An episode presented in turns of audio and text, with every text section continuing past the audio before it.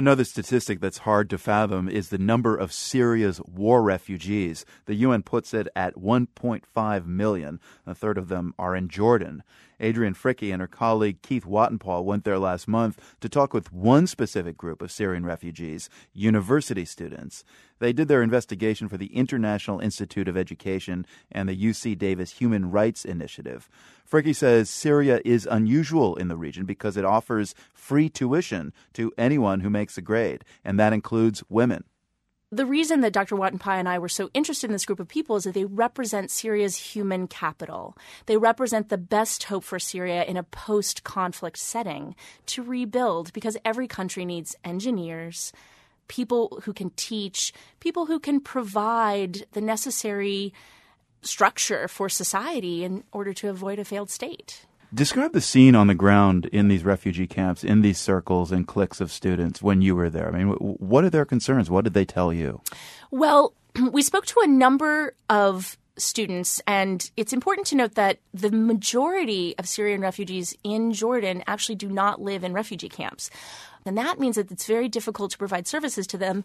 The majority of them do not have any real resources, even if they have the paperwork to attend university. And those people are extremely frustrated. In a sense, you find people who were studying chemical engineering in Syria and they're washing cars now in Jordan when they're lucky enough to get those jobs. And that's a common refugee story. Right. You asked specifically about the students in Za'atari camp in Jordan. The largest camp is the Za'atari refugee camp, which by some estimates is the third or fourth largest city in Jordan at this time because based on population. And we spoke to a lot of women students actually in Za'atari camp. I would say that there's a lot of frustration because the feeling is that they have a lot to give. You know, for example, there are people who would almost finish their studies in primary education, but were not able, and of course, there's a tremendous need to teach preschool or kindergarten or first grade within a refugee camp. But those jobs within schools are reserved for Jordanians, which makes perfect sense. It's frustrating to the Syrians, I think, that they can't organize for themselves.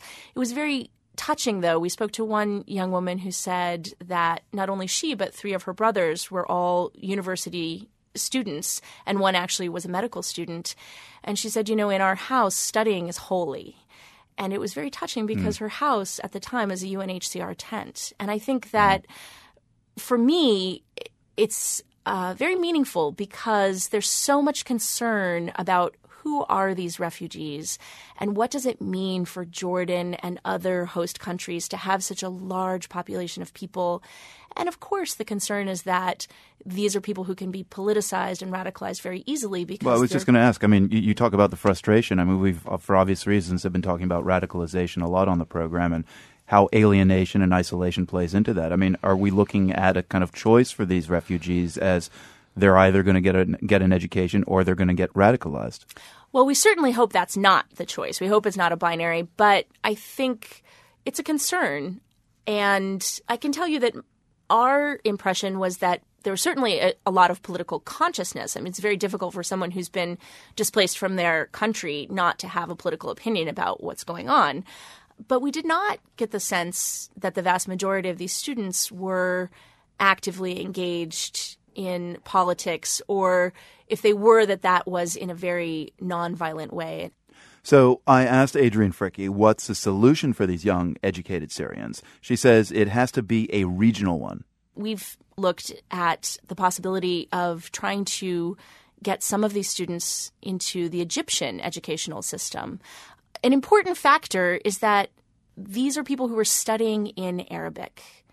And while countries like Turkey have extended incredibly generous support, Turkish is a very difficult language, particularly at an academic level. And these are also not students who are used to studying in English. Mm. So they speak Arabic, and it's important that they continue their studies in Arabic. They're also more likely to go back to Syria and rebuild if they stay in the region. Adrienne Fricke consults on human rights issues. She recently returned from Jordan, where she spoke with Syrian student refugees.